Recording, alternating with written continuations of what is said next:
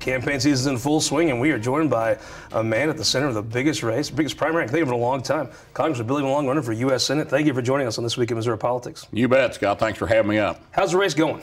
It's going good. I'm getting around everywhere, going around the state. When I ran for Congress the first time, it was an eight way primary, and I was supposed to come in ninth. Yep. This one's a six way primary, and I'm supposed to come in seventh.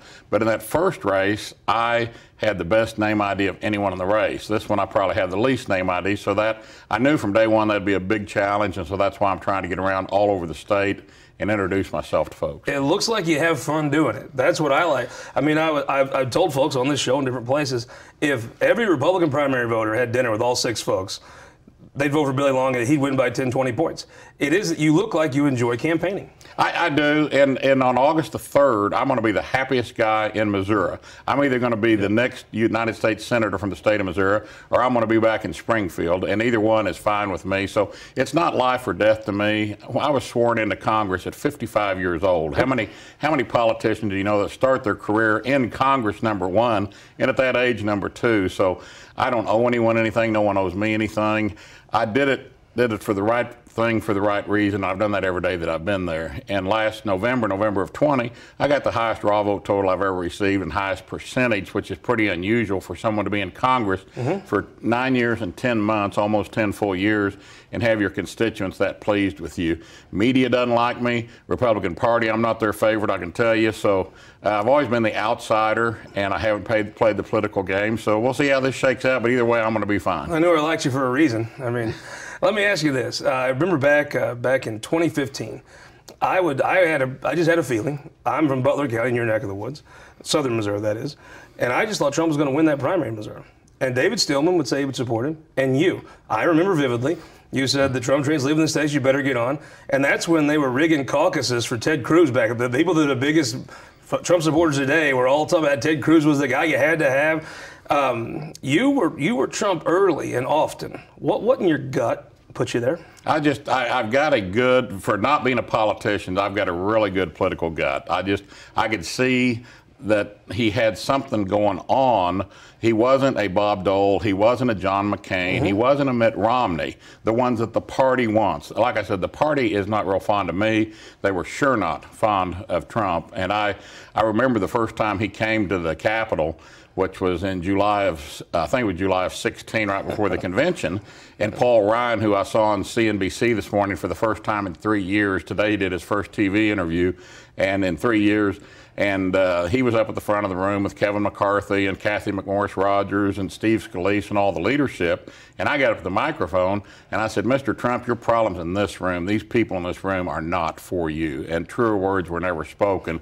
I took heat all around the world. I'd go on uh, trips with other congressmen on CODELs, and we'd be meeting with world leaders from all over the world. I could name different countries we were in, and all anybody wanted to know is who's going to win the election. Who's going to win the election? And it was Republican, Democrat, Republican, Democrat, Republican, Democrat, all around the conference tables and they'd say Hillary, Hillary, Hillary, Hillary, Hillary, Hillary, till they got around to Billy, and Billy would say Trump, and oh, they just all die laughing. They just thought I was crazy. But is there anything better for a Southern Missouri guy than to tell those East Coast elitists or the St. Louis elitists something, to have them all scoff at you, then end up being right? Oh no, yeah, exactly. all right, now tell me though. Let's get back to this race. Uh, you're running, six people running, six, seven uh, currently right now, you Donald Trump said more nice stuff about you than anybody, I guess, publicly. Right. You, right. actually talked to Donald Trump, right? Yeah, oh, it's yeah. Got to be yeah. kind of neat. Yeah, yeah, yeah. Uh, tell me, uh, is he going to come out and support you in this race? I, I, do not know, Scott, and I haven't promised anyone that he will. Sure. Uh, the thing I've said from day one is whoever he supports, it's over. He endorses in Missouri. Everyone else might as well fold now, that's not been the case everywhere. Home. I saw in Georgia he went against the sitting governor, and that didn't work out at all. Some of these, these Alabama, he endorsed a guy, then pulled it back, and now the guys. It's been a these endorsements haven't been the normal decisive Donald Trump moves we saw. Uh, they've been a little different. Yeah, they have. And if if they asked me last night at an event, you know, if I would get the endorsement, I said, if you can figure out the Rubik's cube of Donald Trump and how and why he endorses, you tell me. But I can tell you this: we polled a couple of weeks ago. and some unusual things came out of that poll. And I said, I want a legit poll. I mean, when Schmitt's people poll, he's always on top. When Vicky's people poll, she's always on top, mysteriously enough. When Greitens' people poll, he's always on top. Mm-hmm. And our poll, Greitens was first, which I'll tell you right now, he is in first. People say, how could he? People vote for him. Well, hide and watch because he's in first place. Yeah, I agree with you. Schmitt is second. Hartzler's third. I'm fourth. And the split between me and Vicky wasn't as much as you would think. But right, when, how are you going to change that? How are we going to change yeah. what? How are you going to change How are you going to go from fourth to first? Oh, okay. There's two. I have two paths to victory. Number one, Trump endorses me. Like I said, I'm at 11 in my poll. There's polls where I was at 14. I've seen one at nine something, but uh, in my mind, I'm at a true 11% in this race. J.D. Vance, and I told the president this the other day, I said, Mr. President, I said, J.D. was at 11 when you endorsed him, same place I am. He shot up to the top of the polls the next day, mm-hmm. and he won by 10 points. He won it going away. Same thing would happen to me. So that's my sales pitch to the president. let's say Donald Trump just stays out of it. Okay. How do you win? The billionaires big bucks. You've heard of BBB, Build mm-hmm. Back Better. Well, billionaires big bucks. There's three billionaires here in St. Louis that have given Eric Schmitt three and a half million dollars for his super mm-hmm. PAC. There's two out-of-state billionaires that have given Eric Greitens the same three and a half million dollars for his super PAC. Mitch McConnell, some friends of his, former NRA guys, set up a PAC for Vicky four days after Josh Hawley endorsed her. They endorsed Vicky Hartzler and Katie Britt, who came in first in Alabama the other night. They're going to have a runoff with Mo Brooks, you were talking about earlier.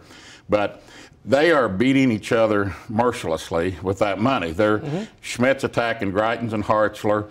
Greitens is attacking Schmitt and Hartzler. And I don't know, I haven't seen Vicky's ads, what they're doing, or if they've even engaged yet. But I'm hoping that people will get sick and tired of all the negative stuff and look to a guy that went there for the right reason, stayed true to his beliefs, came out with more conservative voting record in all those categories of anybody you want to talk to, and they'll look at the guy down in Springfield. That's that's my second second way to path to victory. I think if you did a Mount Rushmore of United States senators from the great state of Missouri, you'd have obviously Thomas Hart Benton, you'd have Kit Bond, maybe Symington, maybe Eagleton, but you'd have Roy Blunt. It's an amazing uh, responsibility replacing Roy Blunt.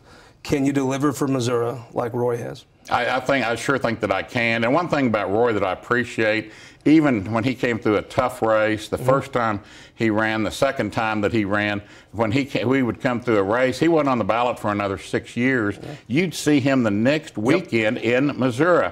I'd be with him at an event in Springfield one night, and the next morning I wake up and see him in St. Louis at an event in St. Louis. He comes home all the time. He gets around the state. I think he loves the state. He does, and I do too, and that's what I want to do. I mean, can, Roy taught me when I was first running. I was going through a big department, not a department store, a drugstore there in Springfield, mm-hmm. huge one's closed now.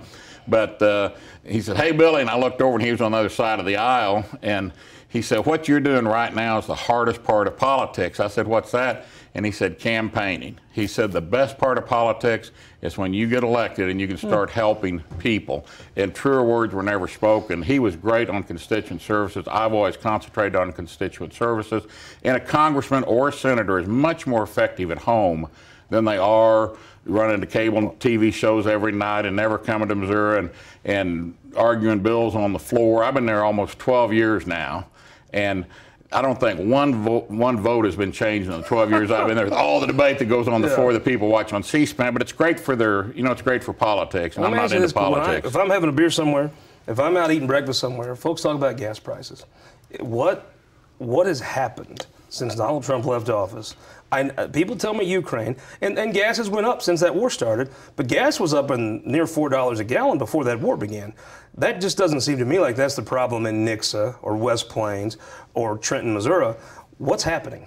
What's happened was on we were energy independent. I'm on the Energy and Commerce Committee, and I was on the Energy and Commerce Energy Subcommittee of Energy and Commerce.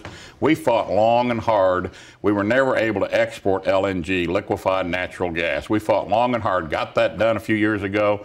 On January 21st, 11:59 a.m., we were energy independent. One minute later, 12 o'clock, when Joe Biden got sworn in he did everything he could do to undo what Trump. He had a case of Trump derangement syndrome so severe that he wanted to undo everything that Trump did that was great. The first thing he did was stop Keystone XL pipeline. Then he went to the border wall, stopped the, the construction on the border wall, did away with the remain in Mexico policy.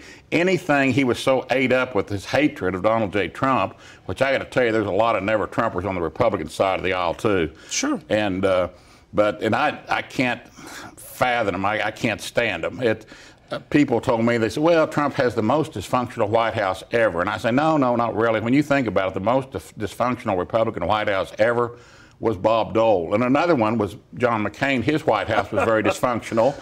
And Mitt Romney's was really dysfunctional. I'm like, you idiots. They were never president. You know, they all love all these guys because they don't tweet and they don't mean tweet and stuff. So Trump's his own brand. And well, I think an old boy in Tipton, Missouri would take a few mean tweets to pay two dollar gas again.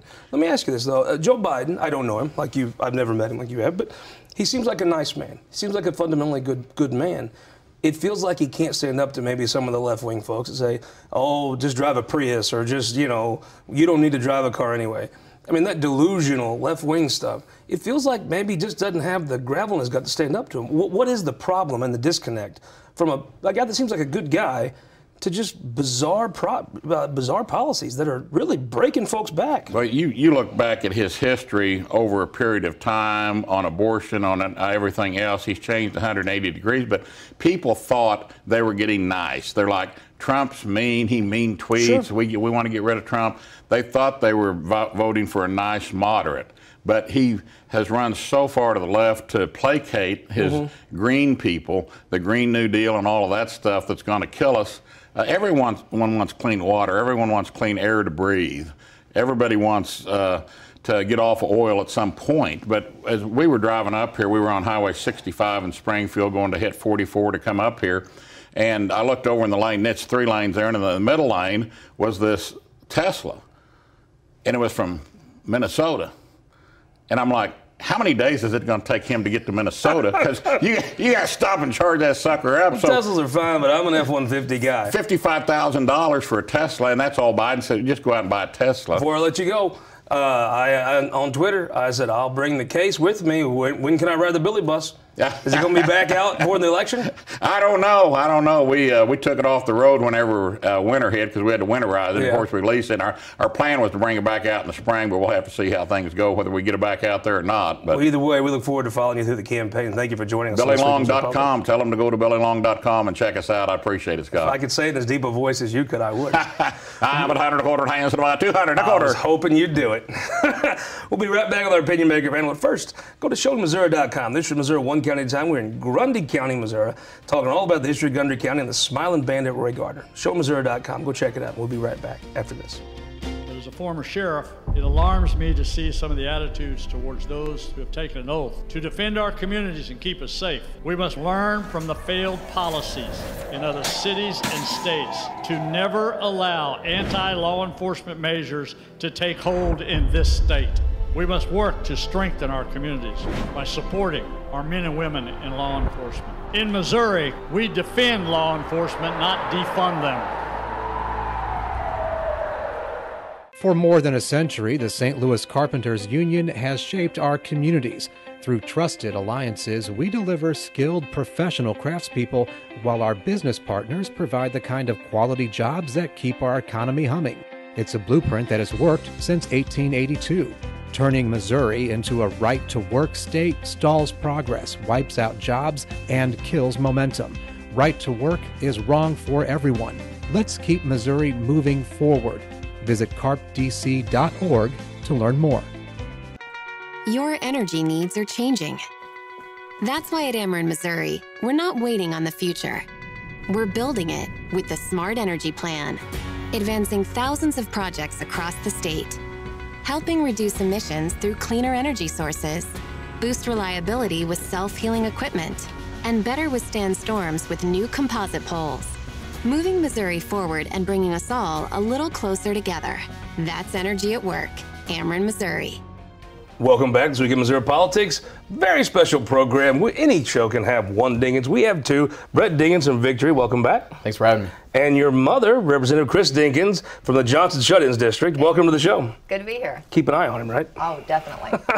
Wiley Price, friend of the show. Welcome back, sir. Always good to be here. And Ryan Hawkins, one of my favorite folks. You know about federal politics, state politics. I enjoy the visit. Thank you. Tell me, uh, guns in school. Now, this is a it's a it's a tough thing. Uh, it's a tough thing to talk about in every state, in every every place, but in Missouri especially, because I hear people talk about federal gun control. That's probably the only way that happens that affects Missouri. Um, you hear a tipping point, and I and I've you know I have two kids in school. Right. makes me scared. Me too. But isn't this a thing that'll be talked about for two weeks and go away? Uh, unfortunately, that's that's what we've seen. It's it's thoughts and prayers and inaction, and we're right back to the next place we are. It's not just guns in schools. It's gun. The the answer is it's always the gun, right? It is. Why do you need 1,600 rounds and an AR-15? Nobody needs that. They want that. And if we don't start cracking down and figuring out that, like what happened yesterday in Tulsa. Man buys an AR-15 at two o'clock in the afternoon, shoots the hospital up at 5 p.m. with that gun and those rounds. Something has to be done. Something has to be done in the federal, uh, uh, federally. Something has to be done in the state. And I'm going to say this to every legislator that's out there, federal and state. Y'all have got to find the courage to do this. Representative, if you do that, your district's going to hate it. oh, absolutely hate it. Um, I also actually had a bill this year, school protections officer bill. Uh, currently, school districts in the state of Missouri can deem teachers or certified administrators as a school protection officer where they can carry. Uh, my bill would allow the school district to allow other people who are employed by the school district to also carry guns. Now, this in our rural community, as we've talked about before, sometimes it takes a police officer 45 minutes to get from Yeah. one part to the other, and you know the roads and uh, the lack of police force. So the school district could train through the post. They have to be post certified, 120 hours plus CCW carry. They could uh, elect to have one of these, uh, whether it's a, a um, maintenance person or a school bus driver, to be the school protection officer and carry on campus. You know your way around the classroom. Exactly. Is this the answer? To have folks in the schools that are armed to put a problem, to try to stop a problem like this? And isn't, I mean, you look, the, the classrooms you're very familiar with really aren't the places typically we have these shootings. They're suburban classrooms. Suburban folks normally aren't too keen on carrying guns everywhere. You're right, and it's education. I think education is the answer. We've got to educate more people. You say they don't happen in rural schools, that's because our kids grow up with guns in the home. They are educated from a very young age. I don't believe it's the gun that's the problem. It's the individuals using the guns. Well, they probably break this down. I mean, the, the reason I love having you on the show is you can take things like this and talk about the practical realities. You could not, even after this, you could not pass a gun control ban through the House of Representatives. How do you reach out and talk to someone in the suburbs, which are where most of these things happen, and, and relate to the fear people have of having their kids in school? But, but what is a thing you could plausibly do?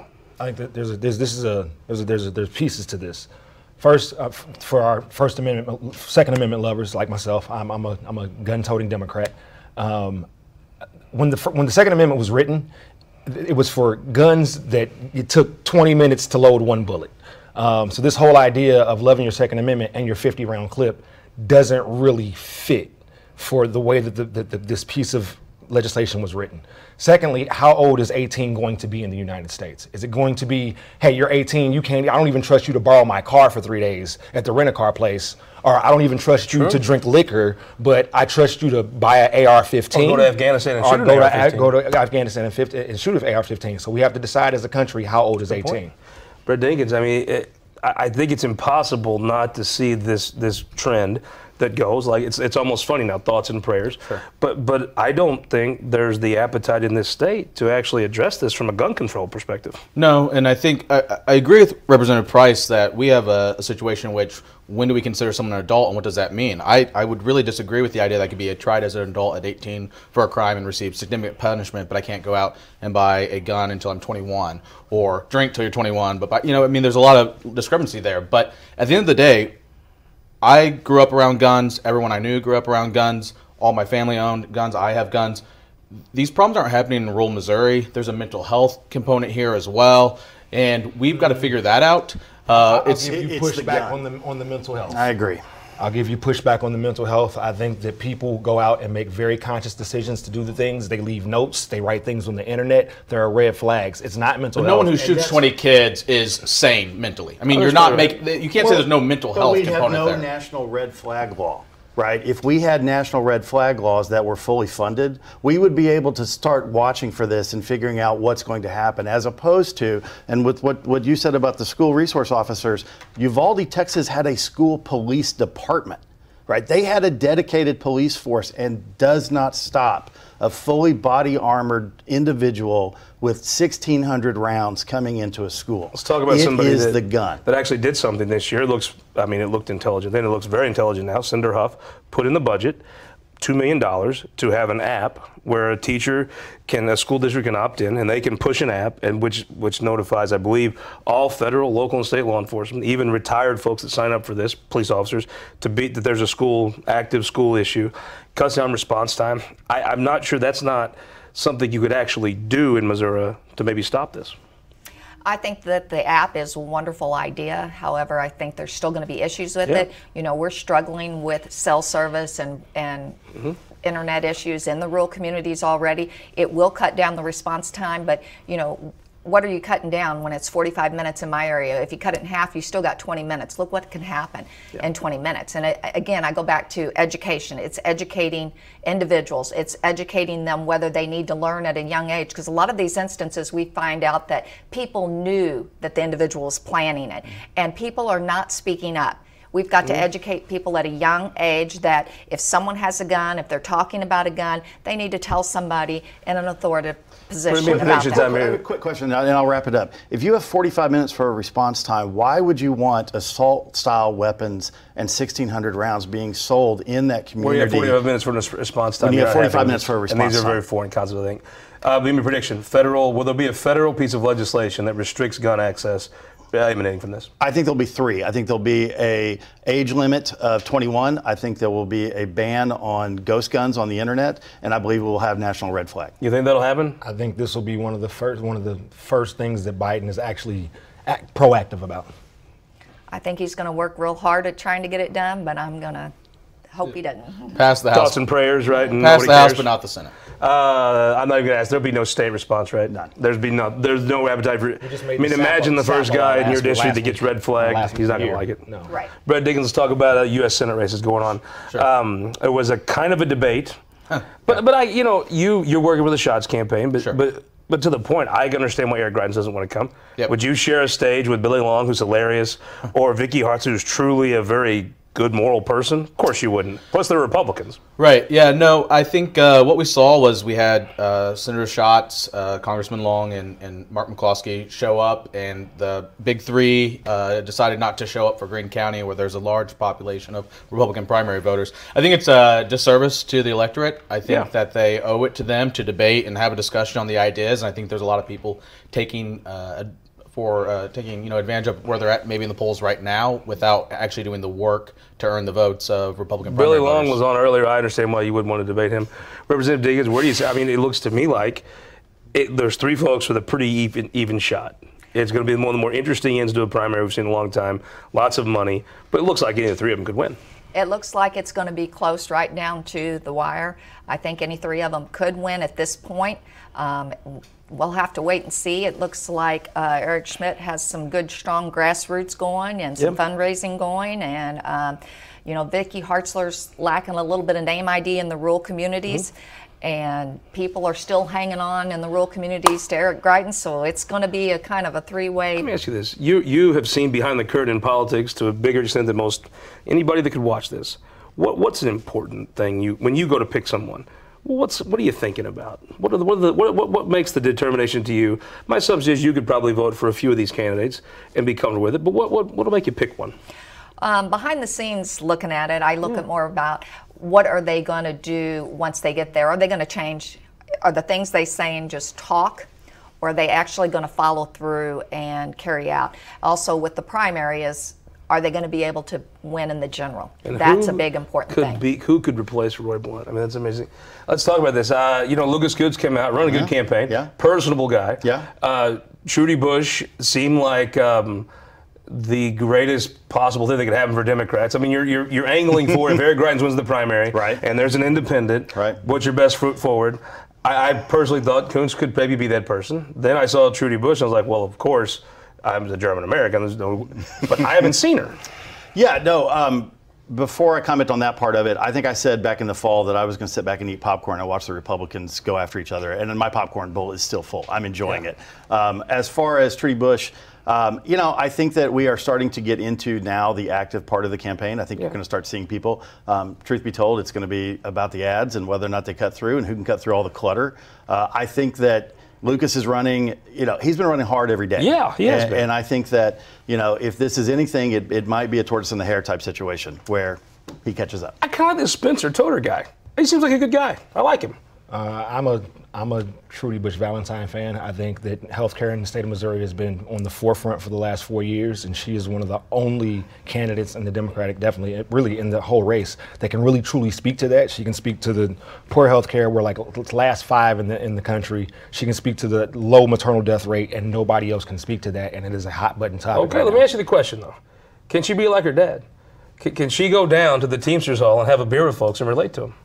I think. And that- why isn't she? I, I like like he said. I think it's, it, now is the time that you'll start to see her in the urbans and in the in the in the in the labor unions. I think that she can. Um, I think that she's true blue, old school nurse, and like that is the other half of the working American. A lot of sizzle there. It's going to be interesting to see when she actually starts talking to people. All right, uh, with the Schatz campaign, give me how Dave Schatz wins this race. Well, if you look back in 2016, Eric Greitens was in fourth, Peter Kinder was in first. At this time, in 2016, so there is still a lot of race left Sure. to go.